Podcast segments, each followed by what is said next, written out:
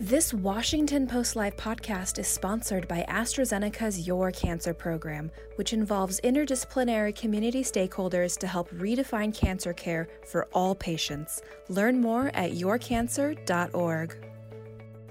You're listening to a podcast from Washington Post Live, bringing the Post's newsroom to life on stage.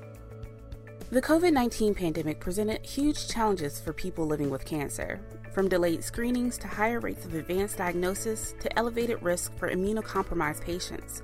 This pandemic has forced people living with cancer and the healthcare workers who care for them to make difficult, life changing decisions. In this episode, doctors and advocates join Washington Post Live to discuss the impact of the novel coronavirus on cancer and the path forward as the nation continues to navigate its way out of the pandemic. Let's listen. Welcome to Washington Post Live. I'm Libby Casey, politics and accountability anchor at the Washington Post. This program is part of our Chasing Cancer series, and today we're talking about the impact the coronavirus pandemic has had on cancer patients and the healthcare workers who care for them. In a little while, we'll talk with Howard University President Wayne Frederick. But first, I want to introduce Meg Kinnard. She's a politics reporter for the Associated Press and a cancer awareness advocate. Meg, welcome. Hi, Libby. It's so good to be with you. Yeah, it's great to see you. you know, I, I want to talk about your journey and how you're doing, but let's start at the beginning. You were diagnosed with breast cancer in February of this year, but you found a lump in your breast four years ago. What did the doctors tell you at that time, and how did it get diagnosed properly this year? Four years ago, I was only 37 and I wasn't quite to that 40 year age mark that we hear is when women should really become aware of mammograms and start getting tested regularly. But I felt something very small in my left breast, and I requested a mammogram, received it, and was told that I had a calcification, a small calcium deposit that was something we would monitor every six months, every 12 months, but that it was something that I shouldn't worry about. I kept going for those follow up treatments and again was told, don't worry, this is fine. This could be hormonal. It'll go away on its own. It never did and became it became painful and my skin became bumpy and red. I was still told by my doctors at home, don't worry, we're keeping a close eye on this. Finally, this past February, one of those doctors decided, you know, we've watched this for long enough and um, finally did a biopsy on that area. It came back malignant. And at that time, I was diagnosed with invasive ductal carcinoma, which is a very common kind of breast cancer. I was told this is a very typical case and this is no problem and very unusual, very not unusual. Um, but, you know, something in me, I was glad to finally get diagnosed since I'd been worried that something was going on but something in me still kind of wondered, you know, this, I saw this happening a long time ago. Is this really it? I got on the, the start of the treatment path uh, at home in South Carolina. I did all the tests that come along with the diagnosis. I started chemo um, on an accelerated timeline, pretty much thanks to having a friend in the hospital system where I was who was able to help me get all of the preliminary stuff done very quickly. But at the urging of my friends and family, primarily my husband, I sought a second opinion just to make sure, just to know, you know, this really is the standard typical cancer case that I had been told it was. I ended up in March coming here to Houston, Texas to seek a second opinion at MD Anderson Cancer Center at the University of Texas. And at that point, only in March of this year, was my diagnosis made correctly. It wasn't a very typical kind of breast cancer at all. It was inflammatory breast cancer, which is among the rarest, most aggressive forms of the disease. And quite frankly, is perhaps something that my doctors at home had never encountered and hadn't seen much of. And so they didn't know it when it became apparent it was right in front of them. But thanks to that urging, thanks to seeking that second opinion, I came here to MD Anderson. I'm actually speaking to you now in between radiation treatments. I'll go back this afternoon for the second in my twice daily regimen.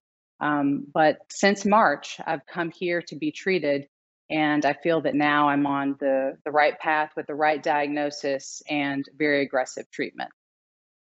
You know, it's it's incredible that you got that second opinion, and in fact that you were even so persistent, Meg, in in just keeping up with medical professionals about that original pebble that you found. What, what has it been about the people in your life who were urging you to get that second opinion? What was driving them? Like, what what advice can we all learn from you about when you have to keep asking questions?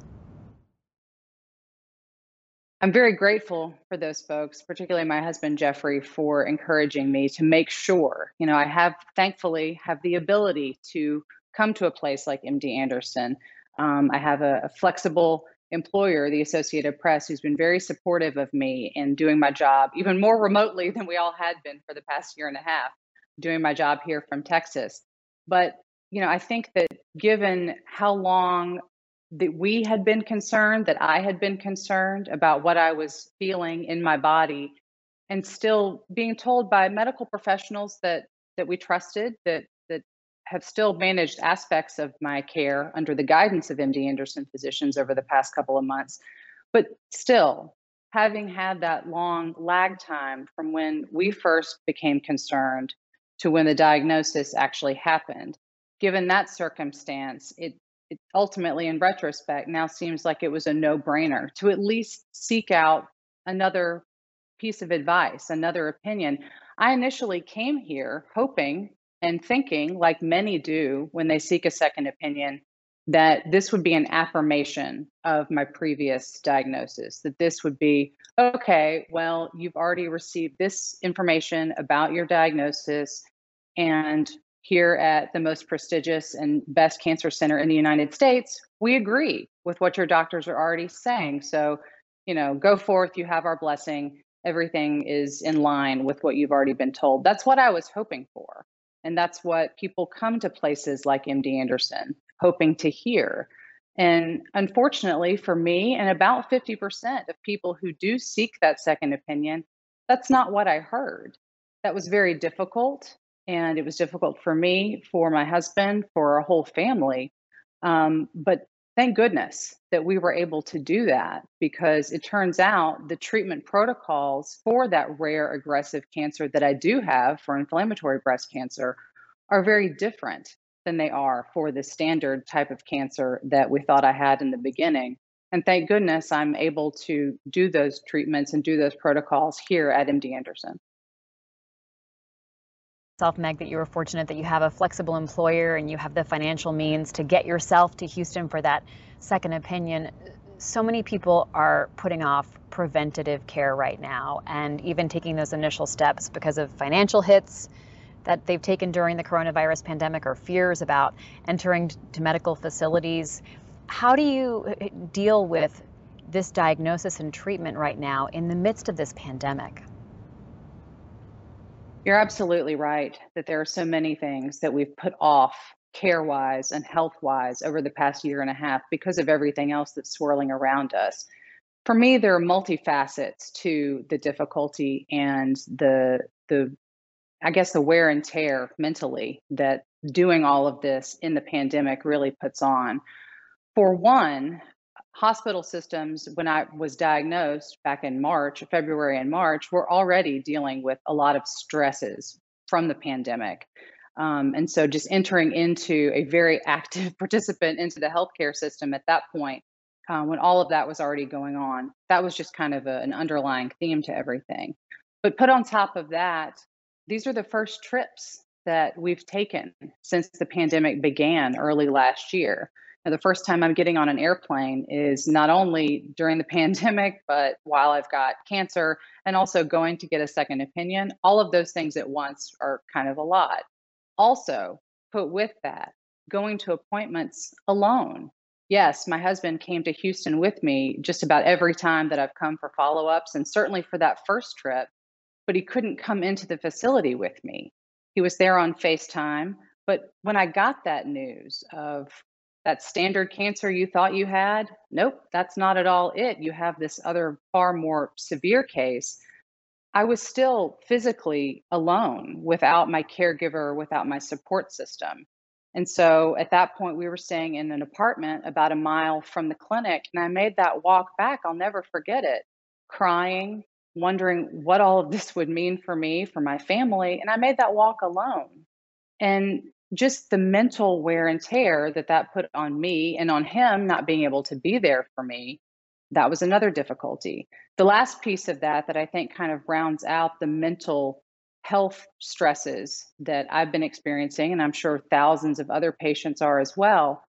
When i had my surgery last month here at md anderson it was very complex it was very very complicated and it was very very long it went about 12 hours all told, so long that my husband, who had been able to come to be with me to see me off into the OR, had to leave the hospital because, due to coronavirus restrictions, which absolutely are understandable in healthcare institutions, and we respect them very much, but due to those restrictions, he had to leave.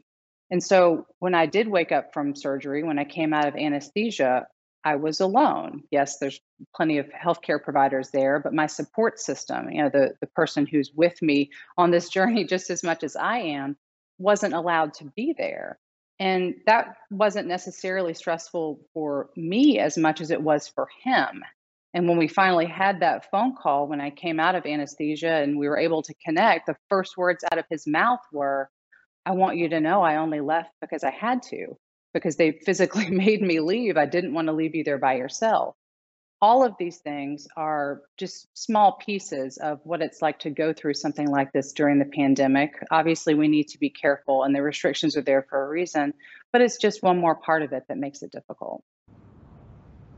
And despite that isolation, you've shared your story. You've you sort of burst through that pandemic bubble we're all in by being very open about your experiences. You shared them on Twitter with followers, you're doing interviews with people like us, and you're keeping a journal. Why is it important for you to document and share your story with all of us? There are many pieces to it, one of which is it's cathartic to me. I feel like it helps me as a writer to be able to chronicle um, a lot of what I'm feeling and experiencing, some of it privately, um, but some of it with others. But more so than that, it is so, it, there's a huge piece of me that's been so impressed by the outpouring, not just of support for me that I get, but the feedback I get from people who are thanking me when I do post something publicly or say something about what I'm going through because they're experiencing it too. And in large part, due to the isolation that so many of us feel during the pandemic, they've been enduring it alone. There are several women with whom I've connected who've been diagnosed over the past year and a half and feel that for whatever reason, they don't have a strong support system with them. They're going to chemo and they're going alone and they're worried and they're confused about whatever side effects they're feeling. Is that something normal? And they're asking their doctors and their healthcare providers. But we all know whenever there's a difficulty that we experience, if we really want to know what it's like to make it through or to get advice from someone, we go to somebody who's had that same experience, not just an expert in the field. No shame on the experts. Obviously, we respect them very much. But to talk to somebody who's actually been through chemo or who's lost her hair or who's having radiation and wondering, you know, is this what my skin's supposed to feel like? Those kinds of people who have really surfaced and just said, you know what, thank you, because I've had these issues too.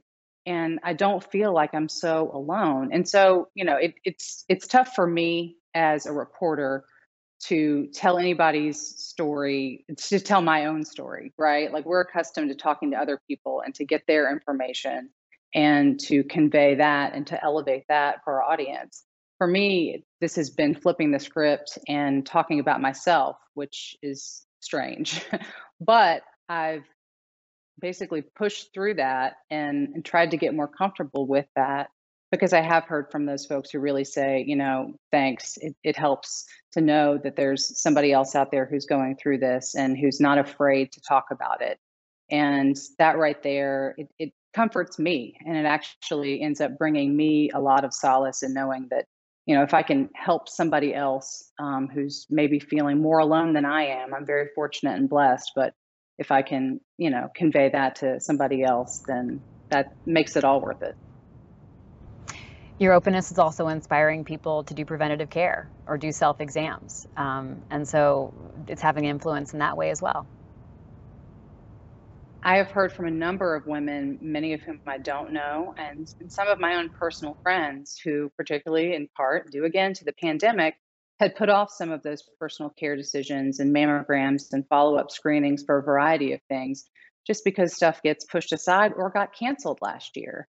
And I've heard from them to say, thanks for the reminder. I've gone and I've scheduled it. And unfortunately or fortunately, regardless of, of really how you want to think about it, I've had several friends come to me and say that they had gone to get that screening thanks to the constant badgering, I guess, that I do on social media. Um, they'd gone to get that screening, and several of them have actually been diagnosed with breast cancer. And two have undergone surgery and are in the next processes of their treatment, radiation, and other things. I'm not trying to pat myself on the back. I don't take credit for them having gotten diagnosed with breast cancer but I am really thankful to see some of that advocacy already playing out in real time. It's awful for anyone to be diagnosed with something like this, and I certainly wouldn't wish it on anyone, but I am very, very glad to see women I know and hopefully out there, maybe there are some that I, am not aware of who have been able to say, you know what, it is time. It's well past time for me to go and get that mammogram. It's not fun. It's not comfortable. It's not something that we all look forward to. But what we should look forward to is the knowledge that comes thereafter of either, okay, you're all clear and we're confident there's nothing going on, or maybe there is something that we need to take a second look at. I would say, in addition to that, though, I got mammograms that were deemed okay for four years until all of a sudden I didn't. So I'm not saying that, you know, everyone like no one should trust when they get a mammogram or anything from a doctor. I'm not trying to inspire distrust in doctors. I'm the child of two doctors and i'm very proud of, of the careers that they had.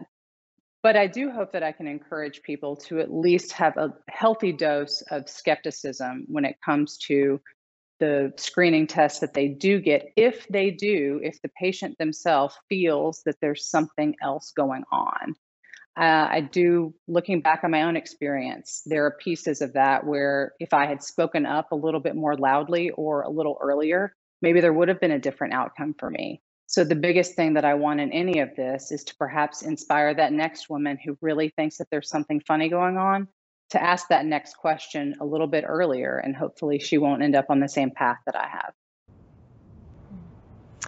Well, you are continuing to report for the Associated Press. Um, you post uh, videos and images of yourself exercising. Um, you're a mom of three active kids. There can be a real tendency during this pandemic period to just sort of hunker down and isolate for all of us. So, how are you staying motivated, Meg? How are you staying inspired and sort of not trapped, you know, both by your diagnosis as well as literally trapped by the pandemic? Well, you hit on it right there, and it's my three active kids. Um, Jeffrey and I have three children Alex, Hannah, and Adair, and they range in age from 10 up to 17. So they're very, very busy and they've got a lot going on. And they are my biggest motivators because if there's anything that I want to see on the other side of all of this, it's watching my kids grow up and it is enjoying the rest of life and hopefully um, a very early retirement with my husband so we can really enjoy everything. But you're right. Being active has to be a huge part of that, at least to me, because I see physical activity and health and nutrition going hand in hand with the medical treatments that I'm getting. And so, you know, one of the things that was tough in the beginning of the pandemic, if we go even like a year ahead of when I was diagnosed, gyms were shut down and you know physical fitness places weren't deemed to be safe to operate and so that for me as someone who's used to working out and getting a lot of exercise that was kind of a weird feeling because i didn't have that place that i was accustomed to going to um, when i got diagnosed i really had to make sure that i found a place to be physically active um, because when I was really trying to to kickstart you know my body and make sure that it was the best possible vessel for chemotherapy before I had surgery because I wasn't sure if my tumor had shrunk enough if I could even get there. Um, I asked MD Anderson to put me in touch with their nutritionists. And one of the things that they really talked me through was making sure that everything I was putting in my body was a really, really good thing, a cancer fighting thing, but also kind of clearing pathways so the rest of my chemotherapy therapy could be most efficacious. Um, but also staying physically fit, being active, getting that cardiovascular exercise, doing muscle building, because cancer hates all of that. And I think for me, I really had to make sure that I was doing as much as I possibly could in those ways than to allow the medicine to do its its best job. So again, going back to my kids, they're my primary motivator, but I also didn't want to just think, okay, well, now I'm here for the medicine and the medicine is just going to do its job. To me, that wasn't good enough because what if the medicine, what if my cancer was just being too mean and nasty and the medicine didn't have a clear path to it? So I had to do everything I could to really focus in and make sure that I could be the best possible place for the chemo to be effective and to do its job. And and thankfully it did and it, that worked for me. So that would be another piece of advice that I had for anybody going through this process is to take the best possible physical care of themselves and then they're the best place for the medicine to work. Well, Meg, thank you so much. It's just a joy to talk with you. A former Washington Post intern, might I add. So uh, it's great to see all that you're doing. Um, thank you thank so you. much, Meg Kinnard. Thanks for sharing your story. Wonderful, Libby. It was great to be with you. Please stay with us. I'll be back in a moment with Howard University President Dr. Wayne Frederick. The following segment was produced and paid for by a Washington Post Live event sponsor. The Washington Post newsroom was not involved in the production of this content. My name is Omar Perez, and I am the head of medical diagnostics, U.S. Medical Affairs at AstraZeneca. I am thrilled to be here today as part of AstraZeneca's Your Cancer program. We believe that redefining cancer care for patients requires going beyond just our medicines and involves close collaboration with the broader cancer community to pursue our shared goal of one day eliminating cancer as a cause of death. We know this year marks 50 years since the passing of the National Cancer Act, a historic milestone that gives us an opportunity to reflect on the incredible advances that have revolutionized cancer care while also charting a path forward for the next 50 years of cancer care amid the COVID 19 pandemic. While at the same time building upon the conversations we started at our last Chasing Cancer Summit held in June of this year. Continuing this momentum starts with understanding the ways in which the COVID pandemic has reshaped cancer care and the continued importance of detecting and treating cancer earlier by expanding access to cancer screening and biomarker tests that allow us to treat cancer with greater precision by tailoring treatments to a patient's genetic profile. Furthermore, we must acknowledge the long-standing barriers many Americans face, particularly among those living with or affected by lung cancer, which continues to be the leading cause of cancer death among both men and women, and which continues to disproportionately impact those from underserved patient communities in terms of diminished quality of life and survival. Today, we're thrilled to spotlight one of the organizations at the very forefront of cancer care. I am pleased to be joined today by Andrea Ferris, President and CEO of the LUNGevity Foundation, one of the nation's leading cancer advocacy organizations focused on improving outcomes for people affected by lung cancer. Welcome, Andrea. Thank you, Omar. Thank you for having us. Absolutely. Um, as we reflect on the impacts of COVID 19, in what ways do you feel those living with cancer have been affected, and what can we learn for the future? Wow, that's a that's a big question. I think that there are a lot of things, both uh, in terms of the impact that it's had, as well as what we can learn. You know, many people affected or impacted by lung cancer already feel a tremendous sense of isolation and distress, and uh, the COVID pandemic compounded that you know it was a disease obviously that affects your lungs. So that on top of your lung cancer creates sort of a double impact if you will. Um, so it, i think it has impacted the community from an emotional level. Um, i think it also has impacted the community from a cancer care uh, level as well in that many people weren't going for lung cancer screens. Um, in many uh, communities, a lung cancer screen was considered a, um, a an optional uh, procedure, if you will. And so they were delaying their screenings. Many people were fearful of going in for a screen. So I think we're going to see that impact probably in five or 10 years down the road of all of these delayed cancer screenings, lung cancer being one of them. I think also in terms of accessing care, people weren't going into the hospitals, they weren't going to see their doctors uh, to get the care that they needed as well. So I think that the impact of the pandemic has really um, touched the community very strongly. But on the flip side is it also uh, gave us opportunities to learn. How do we connect differently? How do we um, interact differently? How do we deliver care differently?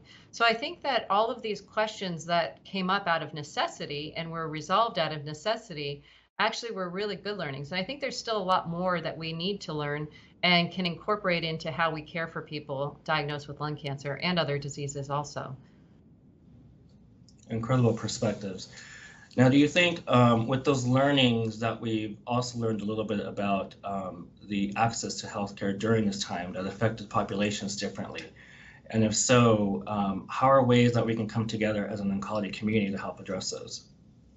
Yeah, and, and I'd love to get your thoughts on it as well. But, you know, I think that what the COVID pandemic did is it really shone a light on healthcare disparities, starting with COVID and the pandemic and how it was impacting uh, different communities uh, more adversely than others. But that carries over into pretty much any disease. Lung cancer absolutely is affected by these disparities. And I do think that we all have to come together to try to address it. There's not a one size fits all solution. Telehealth, while it helps in some circumstances, in others, it, it can create a barrier for people who are not technologically savvy or don't have access to Wi Fi. Um, it also highlights the fact that um, you, eh, people learn differently. We have to provide education and information differently. The website is great, but some people like paper. Some people learn orally or through video. And so I think that we need to meet people where they are.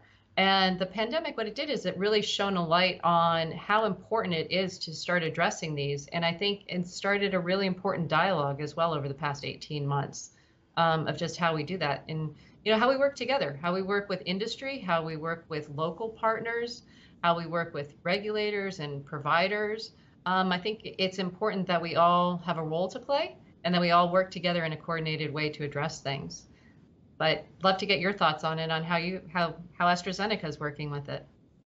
Yeah i would agree with you. I think the pandemic has really shown to us uh, the different avenues that way not just to access healthcare, but how to really reach patients and learning about the different populations of how they go about um, becoming aware uh, of um, new medical treatment, but also maintaining their current healthcare by continuing their, their cancer screenings, and as well um, uh, have the knowledge and ability to access biomarker testing when it's appropriate.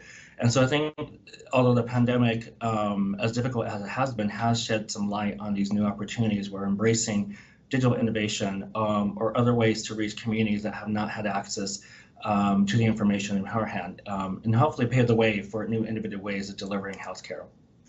Yeah, now, no, you mentioned, yeah, thank you. Um, you mentioned uh, quite a bit about collaboration, and we also believe collaboration is key to, to fundamentally changing and bringing about benefit to patients.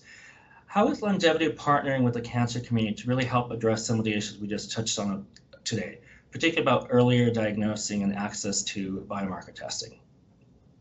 Yeah, I think that's hugely important. And we have a number of projects and initiatives ongoing where we um, are partnering with uh, other organizations. We have one specifically focused on uh, learning about biomarker testing in underserved populations, both how it's being delivered, but also how people are accessing information about it.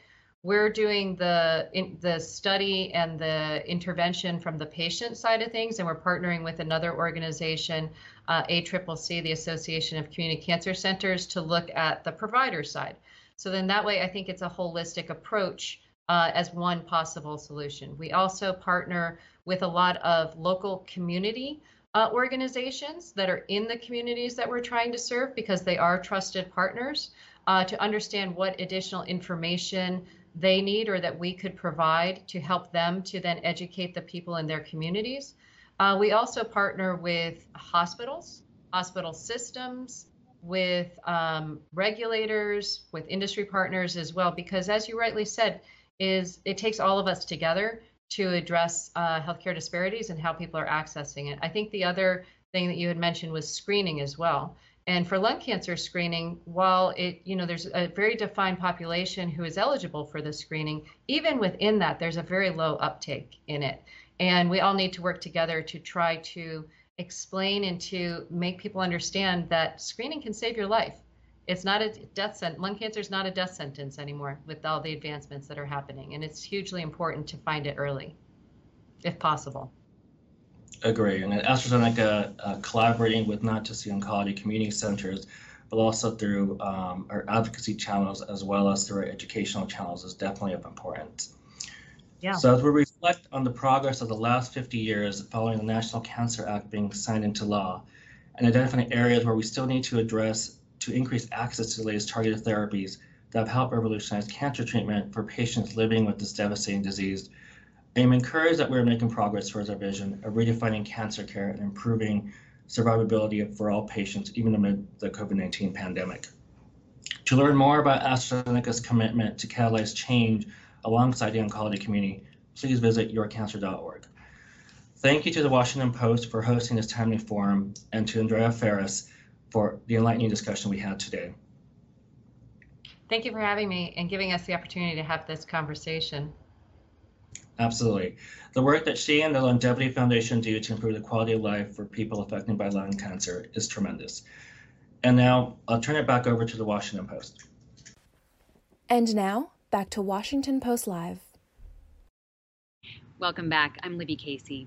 My next guest is Dr. Wayne Frederick, president of Howard University. He also serves as the distinguished Charles R. Drew Professor of Surgery and as a practicing surgeon. Dr. Frederick, welcome to Washington Post Live. Uh, thanks for having me. The director of the National Cancer Institute, Ned Sharpless, came on this program back in June and said that there has been a 95% decrease in cancer screenings across the board since the pandemic started, and that the impact on cancer care is even worse than the Institute had predicted it, could be. So, what has been the impact on your patients? What are you seeing? Yeah, you know, we're seeing something similar at Howard University Hospital, where the majority of our patients are African American. Um, we, we've seen a significant decrease in screening mammographies. And especially if you look at uh, the three month period between uh, June and September of 2021, and you try to compare that to June uh, of 2019 to September of 2019, you would expect to see an increase because during 2020 we had such a decrease that women who would have missed their annual mammograms, you'd expect them to be coming back. Plus, women who are now getting into that age group, you would be trying to capture them. So you really should be expecting an increase. And instead, we're still seeing a significant decrease. So it's consistent um, with what NCI is seeing. And I think it's going to have a significant impact on cancer care and cancer outcomes. Do, do you have suggested solutions or answers to how uh, more people can be motivated to get those screenings and get that attention that could be preventative? Yeah, you know, I think we have to be innovative. Part of it is we have to bring, I think, some of these screenings to patients. So, for instance, in colorectal cancer, you have the opportunity to do a fecal test in which people can collect some of their stool, mail it in, and that could be an initial screening tool. Um, we have um, mammography units that are part of mobile vans. I think taking those out into communities and meeting patients where they are uh, the fear and concern about coming into hospitals uh, with COVID is a substantial one. And so we want to get uh, patients out there.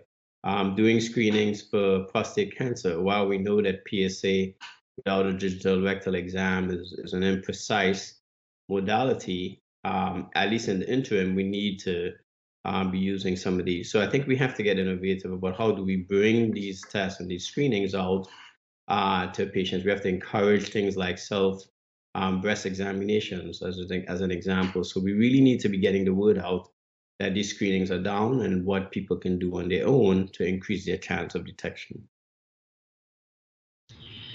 Well, before the pandemic, cancer mortality rates were at an all time low in the United States. Do you have a sense of how these delayed screenings and care could impact the mortality rates for cancer looking, let's say, five years ahead? You know, some of um, the national organizations that look at these um, data sets are predicting as many as 10,000 uh, cancer, cancer deaths as a result of these delayed screenings.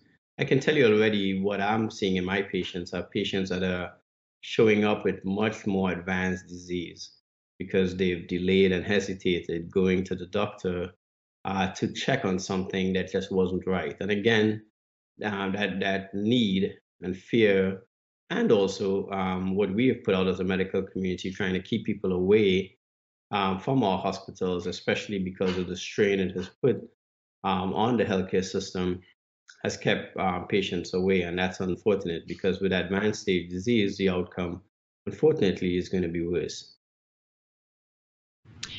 Well, let's talk about that that issue, Dr. Frederick. This this issue of hospitals being so full in some parts of the country where we're seeing these COVID case surges, and now, of course, we're seeing unvaccinated patients fill some hospitals. How concerned are you about cancer patients having these life-saving treatments postponed because hospitals are just overextended? So we're not even talking about someone being concerned or wary of going in. We're talking about the hospital saying, "We just can't see you right now." Yeah, I'm, I'm very concerned actually, because if you think about it, there's a ripple effect. Uh, there's also national data that shows that more people died at home um, during the months of the pandemic in March of 2020 um, up through this past summer um, than did in the corresponding 12 months, 12 to 15 months. And now that suggests that people were not getting treatments for a wide variety of diseases, which, as you would imagine, would include cancer, heart disease, and um, other types of uh, diseases. In patients with cancer in particular, not getting chemotherapy that's scheduled, um, not getting an operation in a timely fashion, all of those things can make a significant difference. It can take someone with a stage one um, disease that has a much better prognosis all the way to a stage four that has a very poor prognosis. And so those are the types of things that will accelerate. We also have an aging population as well. And as we think about that, we are expecting that the incidence of cancer will go up while the treatments are getting better. Um, cancer being the number one cause of death, uh, overtaking heart disease um, is a reality. And so having a circumstance in which you, we have gone through a, a significant period of time, 18 months and ongoing, where people have delayed getting screened uh, could prove to be catastrophic. Well, Dr. Frederick, you know, hospitals are having to make some very tough decisions right now about how they accommodate cancer patients and other non-COVID emergencies as they cope with these COVID case surges. How does a hospital make decisions? Um, you know, we're seeing some doctors at a breaking point say, you know, I'm at my wits' end because the people who are coming in are unvaccinated. Um, whereas, you know, we've got people who are suffering from cancer who can't even come in to have a necessary life-saving surgical procedure right now. Yeah, and that's the difficulty of this situation, right? We live in an ecosystem uh, that's interdependent, way more interdependent than I think we are sometimes willing uh, to admit. And that's the unfortunate part of what has taken place with this pandemic uh, so that everybody's behavior, while we think of personal choice, it actually does have an impact on others. Um, because if you choose not to be vaccinated, then there's a series of other things that you must do to avoid getting sick. And, and when you do, if large numbers of people who aren't vaccinated get sick, it does stress the hospital system. And making those decisions is tough. You have an emergency room that's overwhelmed. Um, you have hospitals and ICUs that are overwhelmed, ventilators that are being used. And during the pandemic, for long periods of time, um, our hospitals decided to delay surgeries. Um, so I had a couple of major cancer operations to do that I waited some six to eight weeks to do. Um, now, you know, I'm hopeful that those patients will still have a very good outcome, but there's no predicting what that delay um, could lead to. And that's a tough decision to make you know for someone who when we know we have a treatment we have a vaccine um, it's tough. And it's tough for healthcare workers who are burning the wick as it were in both hands um, doing everything possible to keep everyone alive to also see that the behavior of some is affecting um, others and causing others to have very poor outcomes, including fatalities. And, and that's tough, you know. And then on top of that, I think there's a layer of politics associated with it. And in medicine, you know, patients come to the emergency room, all you see is their humanity. And so it's very, very tough uh, to operate and make those decisions. Well, let's go back to preventative care. You wrote an op ed in February saying that missed preventative care is endangering minority communities in particular. And the pandemic has highlighted and exacerbated long-standing racial disparities in healthcare. What is at the heart of these inequities? You know, a little bit has to do with, um, I would say, we have structural issues within our systems. Um, so the first one is access structurally, if you look at the way uh, we're set up, so if you look at certain zip codes, you look at the average income, and then you look at what we have in terms of healthcare resources and stuff around those neighborhoods, you immediately recognize that they are underserved and that even for patients who want to do the right thing, their access is not there. There's not somewhere that's easily accessible for them to go get screened. Um, they're not working in jobs where health insurance comes along with it. All of those things decrease their access uh, to good health care. Layered on top of that um, are the other issues of how do we then ensure that those patients are getting all of the things that can impact their social determinants of health. And that includes transportation, it includes um, nutrition. So, do they have um, full service groceries where they can get fresh fruit and vegetables, or to, there a preponderance of corner stores uh, that are supplying high sugary drinks, fatty uh, fried foods, etc. And then you look at, uh, you put all of those things together and you begin to realize that it's a much larger ecosystem, much more complicated, uh, that maintains the health of certain individuals um, at a lower rate. As a matter of fact, if you look at the life expectancy of a white male in America to an African American male, it's the widest gap that you have in life expectancy.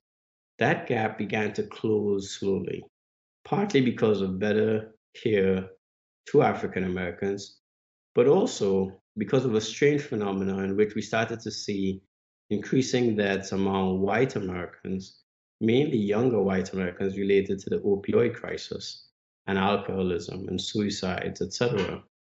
During this pandemic, um, it appears that we may have erased that um, that that gain, as it were, and that that gap may actually widen because of the disproportionate impact uh, that COVID had. And then obviously we don't know what the long-term impacts are um, from COVID itself as a disease. And so we really can be getting into a circumstance where over the next five to 10 years, the outcomes for African Americans in particular with respect to health issues could really deteriorate. Um, and, and that's something that I think as a country, as an economy, uh, we're going to have to look at those long term impacts. Well, you're training the next generation of doctors at Howard University Medical School. And healthcare workers have been pushed to the brink. We were just talking a moment ago about the challenges of dealing with COVID, but of course they're also dealing with, you know, the, the racial disparities that you're talking about as they just start their careers and think about how they're going to help create healthy communities. How are you preparing students to practice medicine in, let's hope for a post-COVID era, can we call it, Dr. Frederick? Um, even knowing that, you know, another pandemic may lie ahead in our future. Sure. You know, I, I attended medical school at Howard actually from 1990 to 1994. One of the things that impressed me during that and my surgical training was the HIV um, epidemic. Um, I remember looking at the disproportionate impact, not quite understanding it, not quite understanding why so many African Americans seem to be impacted, not understanding all of the structural things around it, because that's not what taught in medical school at that time. Um, we learned about the disease process. I knew what type of virus it was. I knew what we would have to do to take care of patients, the unusual diseases they would present with. But the social determinants of it just wasn't there. And I think that what you see now in medical education is a very strong curriculum that speaks to that issue, especially at Howard University. We really try to emphasize to you know young medical students that you have to look at patients holistically. So it's great to tell you know a patient that goes home after an operation to make sure they eat healthy, whatever that means. But then to not understand that they live in a zip code where there are only two full service groceries, um, you know, they don't have access to that um, is something else. You know, I, I, myself took care of a patient when I first came back to Howard who was 40, had breast cancer, five kids, and after her operation had to get chemo. And the first day she didn't show up, and I called her, and she said, "Dr. Frederick, I'm sorry, I had to make a decision today. I'm a wage um, worker. I had to go to work today when I looked at the bills that I have coming, and so I could make my chemotherapy appointment." And that's tough. That's not something I learned in medical school. It's something that I think medical students today are learning. And I also think that they're making choices as to where they practice as a result. The altruism they bring to us as they learn about the challenges to that altruism, as it were, I believe that they're going to go out and do um, the right thing and practice in places where they're most needed. Well, you and three other HBCU presidents came together to write an op ed in the Washington Post last month. And in fact, you are the leaders of the nation's only four historically black medical schools.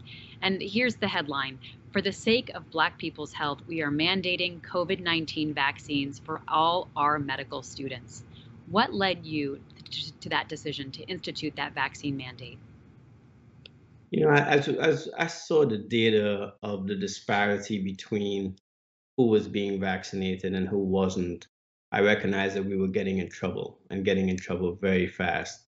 Um, as the vaccine rollout occurred, the groups that lagged significantly were African Americans, Hispanics, um, eh, Native Americans, and Republicans. Those were the four groups that really had a significant lag.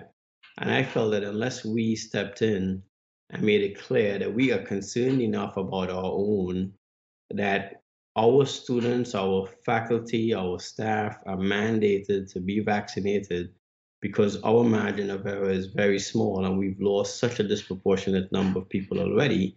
And as I said before, we don't know what chronic illnesses they're going to take with them as a result of COVID, that we had to do something right then and there. And what you've seen now is I think the gap has closed with African Americans, not all the way, but the gap is still there. And there's more to be done. Um, we're going to continue to push the message out about getting vaccinated. And as I try to tell people I speak to about being vaccinated, I'm not trying to coerce anybody into getting a vaccine, but I want to make myself available to answer any question you may have because I'm convinced that if you get your questions answered and you get information, you make the right choice and get vaccinated. Well, uh, we do have a question from our audience uh, that has come to us to ask you, Dr. Frederick. Um, this is Sue in Densmore, Ohio. She wants to know what does the science around mRNA vaccines offer for future cancer treatment? You know, I think there's a lot of um, opportunities and possibilities here. Messenger RNA vaccines have demonstrated that we can fine tune the body's immune system very precisely to attack the particular um, antigen or infect, infectious agent, or possibly even a cancer cell. And I think you what you'll start seeing in our laboratories is an increasing interest in developing vaccines against certain types of cancer cells that could be effective as a result. So I think this really opens up a whole new um, era of exploration that I think can really result in many treatments coming forward um, in the in the arena of cancer. Well, that's a hopeful note to end on. Thank you so much uh, for joining us, Dr. Wayne Frederick. Really appreciate your time today. Thanks for having me. And if you'd like to check out what interviews we have coming up, please head to WashingtonPostLive.com to register and to find out more information about all of our upcoming programs. I'm Libby Casey. Thank you for watching. Thanks for listening. To hear more interviews from this series and other Washington Post Live programs, visit us at WashingtonPostLive.com.